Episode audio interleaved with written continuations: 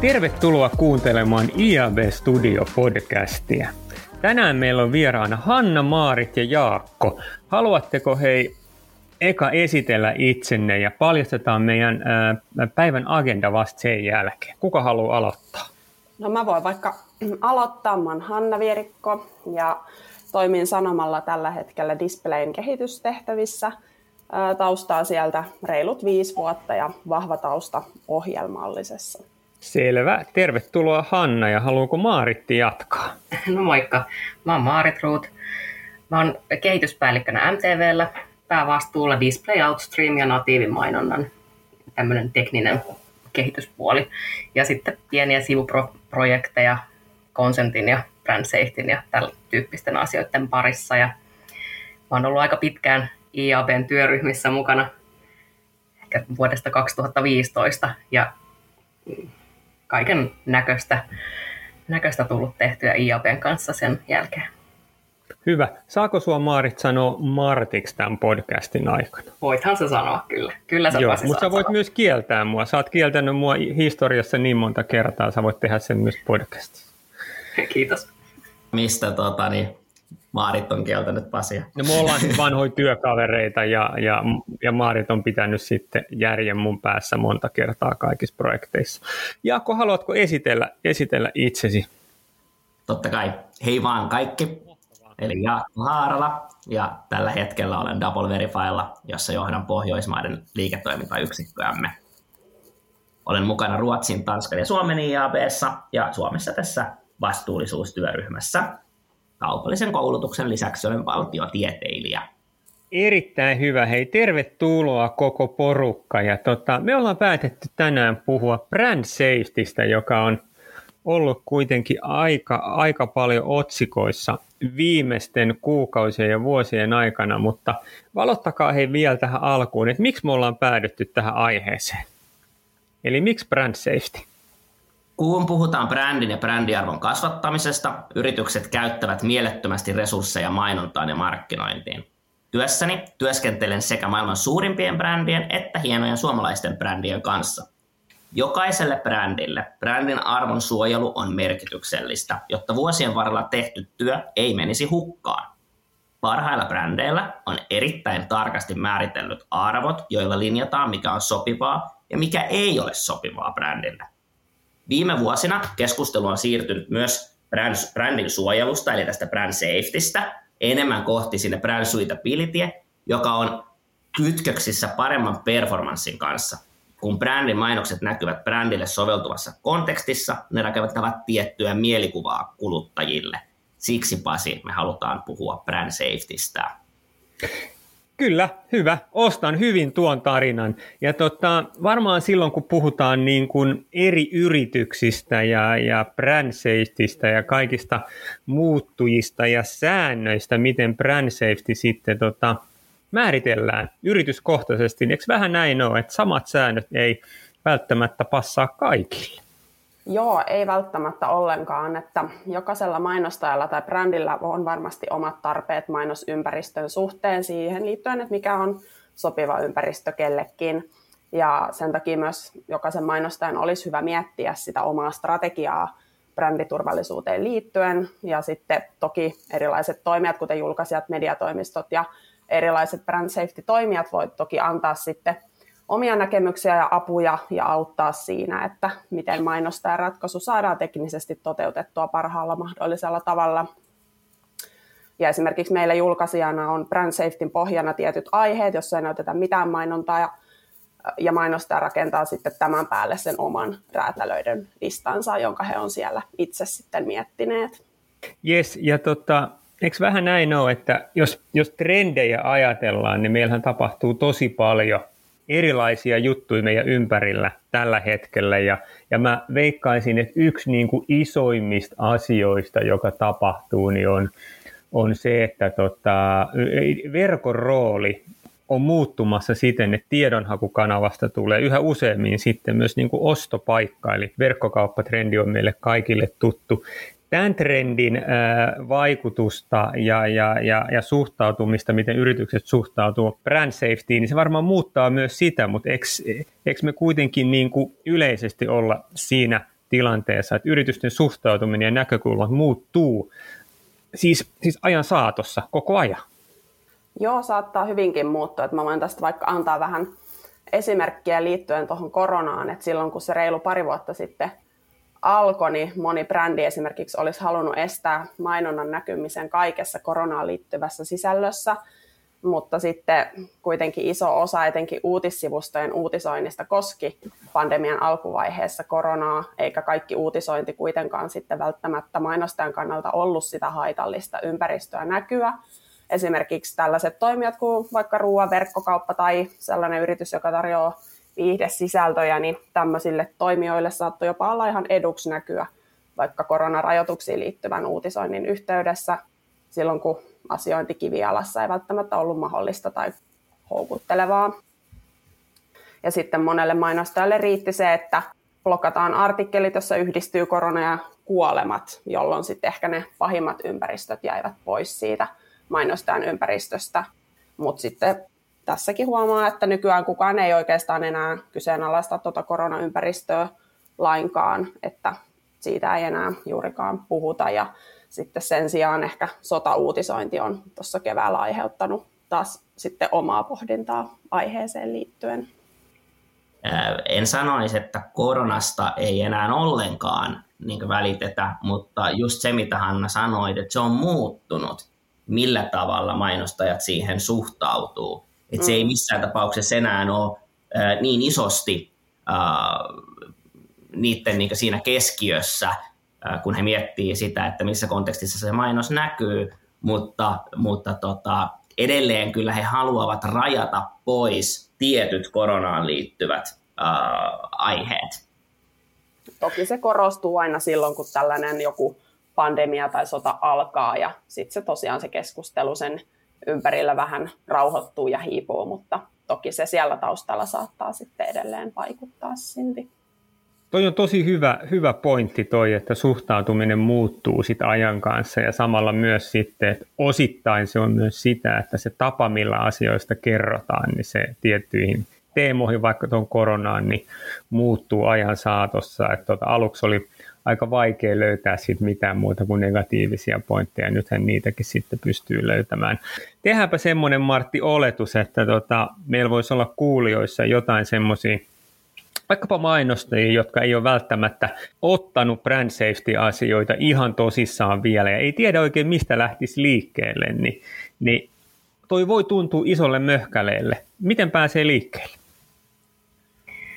No periaatteessa erilaisia brand safety-ratkaisuja on aika laidasta laitaan, eli niin kuin pienestä ratkaisusta vähän isompaa ratkaisua ja eri tahot tarjoaa erilaisia ratkaisuja. Ja toiset on sellaisia, jotka on aina olleet olemassa, eli käytännössä tämmöinen huolellinen mediasuunnittelu ja kommunikointi median kanssa tämän brändin tarpeista voi olla yksi tapa tehdä brand safetyä. Ja sitten taas toiset ratkaisut on vähän tämmöisiä ajan ja tarpeen myötä kehittyneitä.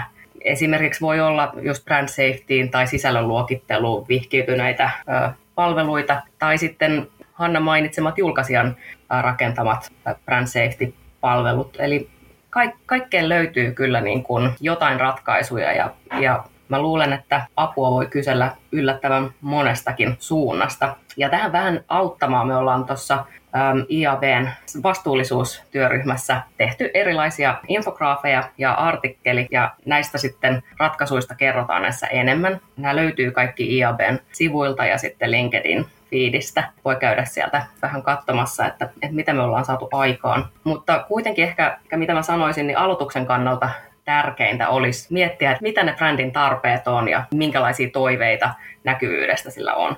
Eli siitä voi lähteä liikkeelle. Joo, just näin. Ja, ja siis homma lähtee ilman muuta sieltä brändin tarpeista ja apua brändeille on tarjolla. Äh, eri, eri toimijoita markkinoilta löytyy, jotka, jotka, jotka niin auttaa ja voi olla niin yhteydessä suoraan, suoraan äh, medioihin. Mediatoimiston kanssa pitää keskustella ja, ja toki sitten on, on niin asiaan erikoistuneita yrityksiä, mutta siis se lähtee brändistä, että brändin pitää itsekin uh, miettiä just sitä, että mitkä on heille tärkeitä uh, arvoja. Ja jos me katsotaan suurimpia brändejä, niin lähtökohtaisesti heille tämä onkin tosi tarkkaan määritelty ja heillä on tarkat blueprintit liittyen siihen, että mikä on heille soveltuvaa, mikä on, mitkä on heidän brand safety ja suitability-asetukset.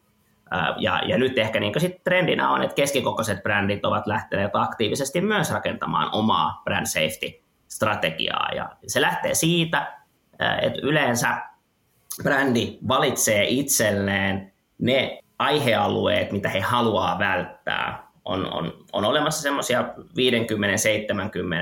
kategorian ennalta määritettyjä aiheita, mistä sitten brändit pystyy valitsemaan semmoiset aihealueet, mitä he haluavat välttää. Ja jotkut näistä aiheista on, on enemmän itsestäänselviä, kuten esimerkiksi onnettomuudet, katastrofit, terrorismi, sota ja niin edelleen. Ja jotkut on sitten ehkä enemmän semmoisia, mitä brändi joutuu tarkemmin harkitsemaan, että, että onko tämä sisältö nyt juuri heille sopivaa vai ei. Ja tässä nyt sitten voi olla toki myös esimerkiksi lapsille suunnattu sisältö. Se on joillekin brändeille sopivaa, joillekin se ei ole sopivaa.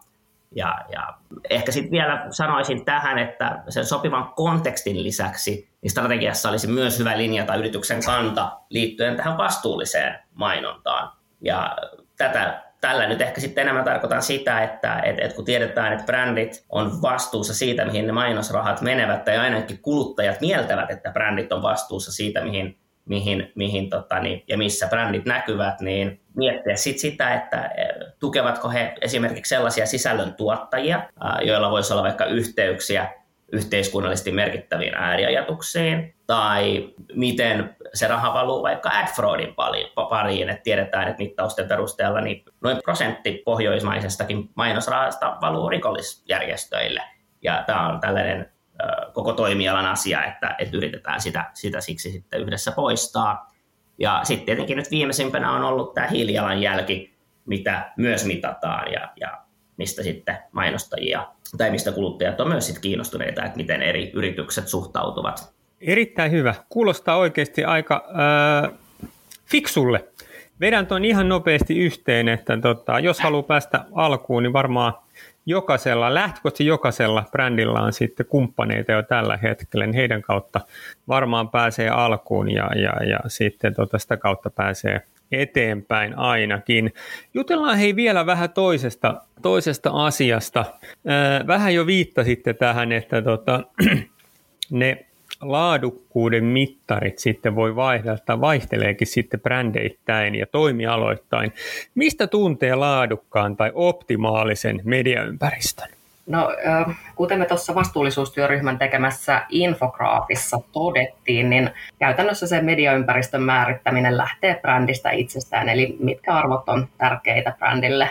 Nyt kun monet brändit on nostaneet vastuullisuutta ja tätä hiilijalanjälkeä esiin oman brändin rakentamisessa, niin siitäkin voi olla niin kuin sitten seuraamuksia tälle valinnalle. Eli, eli esimerkiksi autoalan yritykselle voi tällä hetkellä vaikka olla tärkeää, että heidän mainonta ei näkyisi sellaisen sisällön yhteydessä, missä käsitellään vaikka sähköautojen akkumateriaalien ympäristöhaittoja tai tämän tyyppistä.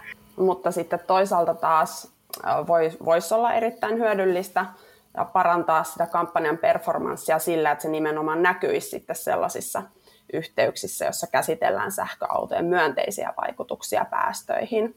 Että ne voi sitten olla linjassa sen brändin arvomaailman kanssa hyvinkin. Ja sitten toisaalta maailman tapahtumat, oli se sitten globaalia tai lokaalia, niin, niin tota, tällaiset vaikka paikalliset mielenosoitukset tai vastaavasti maailmanlaajuiset someprotestit tai sitten ihan vaan sotaa käsittelevät uutiset, niin saattaa sitten olla sellaisia ympäristöjä, mitä kannattaa myös ehkä brändin lähteä miettimään, onko ne sopivia. Joo, ja noiden, noiden niin aiheiden, mitä mainitsitte, niin se on tärkeää, että mikä se aihe on, mutta sitten myös on merkityksellistä, että miten ja missä platformissa tai kanavassa sitä aihetta käsitellään. Että jos me otetaan nyt vaikka sitten toinen aihe tyyppi esimerkkinä, mutta vaikka tämmöinen niin nationalistinen tai populistinen narratiivi, niin ei ole sama asia, näkyykö mainostajan mainos jonkun toimittajan kirjoittaman poliittisen artikkelin yhteydessä vai näkyykö se mainos sitten jollain keskustelupalstalla tai sosiaalisessa mediassa, jossa käsitellään tätä samaa aihetta ilman moderointia. Tosi hyviä pointteja oikeasti ja tuossa on, jos jossain muistaa sitä omia historiallisia hetkiä, kun ruvettiin joskus, oli julkaisijalla duunissa, ruvettiin puhumaan sitten brand ja näin poispäin, niin oli sellaisia avainsana kohdennuksia ja tämmöisiä blokkilistoja vastaavia, niin teitä kun kuuntelee, niin, niin, niin se ei välttämättä ole kuitenkaan se optimaalinen, sillä sitten se vivahde ja kulma, millä, millä asioista kerrotaan, niin se on varmaan sitten kuitenkin se kaikkein tärkein, ja niin kuin Jaakkokin sanoi, niin, niin sisältöjähän on hyvin paljon sitten erilaisia. Totta, vedetään hei äh, pikkusen vielä yhteen tätä meidän juttua. Me ollaan siis tehty teidän kanssa ja, ja koko meidän työryhmän kanssa. Me ollaan mainonnan laatutyöryhmää pyöritelty IABssa vuosikausia ja te olette ollut kaikki siinä aktiivisia. Kiitos teidän duunista yhteisen hyvän eteen ja, ja sitten me ollaan sitten muutettu sitten äh, vähän työryhmän fokusta niin, että, että termi mainonnan laatu pysyy meillä agendalla, mutta työryhmän nimi muuttuu vastuullisen digimainonnan työryhmäksi. Ja tota, 2021 me tota, tehtiin tämmöinen brand safety opas teidän kanssa. Aihe, jos kiinnostaa, ja siinä itse asiassa pureudutaan nyt kun katselee, niin aika fiksulla tavalla siihen, siihen brand safety koko tematiikkaan niin, että ei ole mustaa tai valkoista, vaan niitä harmaan sävyjä tässä aiheessa on aika paljon. Jos toi aihe kiinnostaa, niin dokkari löytyy iab.fi-sivustolta oppaat ala, ala valikosta, alavalikosta, meniköhän toi oikein, mutta aika hyvä termi kuitenkin näin torstai-aamulle keksittiin. Mutta tota, Martti, sä oot ottanut vähän semmoista niin kuin osittaistakin vetovastuuta meidän vastuullisen digimainonnan ryhmästä. Haluatko vähän kertoa lisää? No toki. Eli koettiin tarvetta tämmöiselle vastuullisuuden käsittelylle vähän laajemmin, mutta silti pitäytyen digimainonnan puolella. Ja, ja tota, käytännössä meidän tavoite lähtökohtaisesti on kartoittaa, että mitä se vastuullisuus tarkoittaa digimainonnassa yleisesti, mitä kaikkea se pitää sisällään ja mitä kaikki, tämä, kaikki nämä työryhmät niin toivoo on, että tietysti työryhmäläiset itse oppii paljon aiheesta ja myöskin pääsee sitten jakamaan sitä tietoa omissa yrityksissään ja, ja yhteisöissään. Ja ajattelin näin, että, että tosiaan tämmöinen oppiminen ja tiedonjako tässä kohtaa voi olla niin kuin aika tärkeäkin rooli tälle ryhmälle. Eli, eli miten me voidaan lisätä vastuullisuutta digimainonnan ostossa, myynnissä, toimittamisessa, eri kohdissa digimainonnan ostoa. Jos koet, että oot kiinnostunut asiasta, niin ota ihmeessä yhteyttä. Erittäin tervetulleita kaikki mukaan ryhmään. Yes, just näin. Ja vastaanotto tuolle tuolle vastuullisuusteemalle on ollut kyllä hämmästyttävä hyvä, mutta kuten Maarit sanoi, niin, niin, niin mahtuu vielä työryhmään mukaan. Mä luulen, että nyt on aika kuule kiittää teitä tästä podcastista. Oli hauskaa ja jouhevaa ja hyvää keskustelua tärkeän aiheen ympärillä. Eli kiitos Hanna ja kiitos Jaakko ja kiitos Martti siitä, että tota, olitte mukana tässä ja, ja, ja toitte selvyyttä sitten tähän markkinasegmenttiin myös. Kiitos Pasi. Kiitos, kiitos. Kiitos kaikille. Kiitti.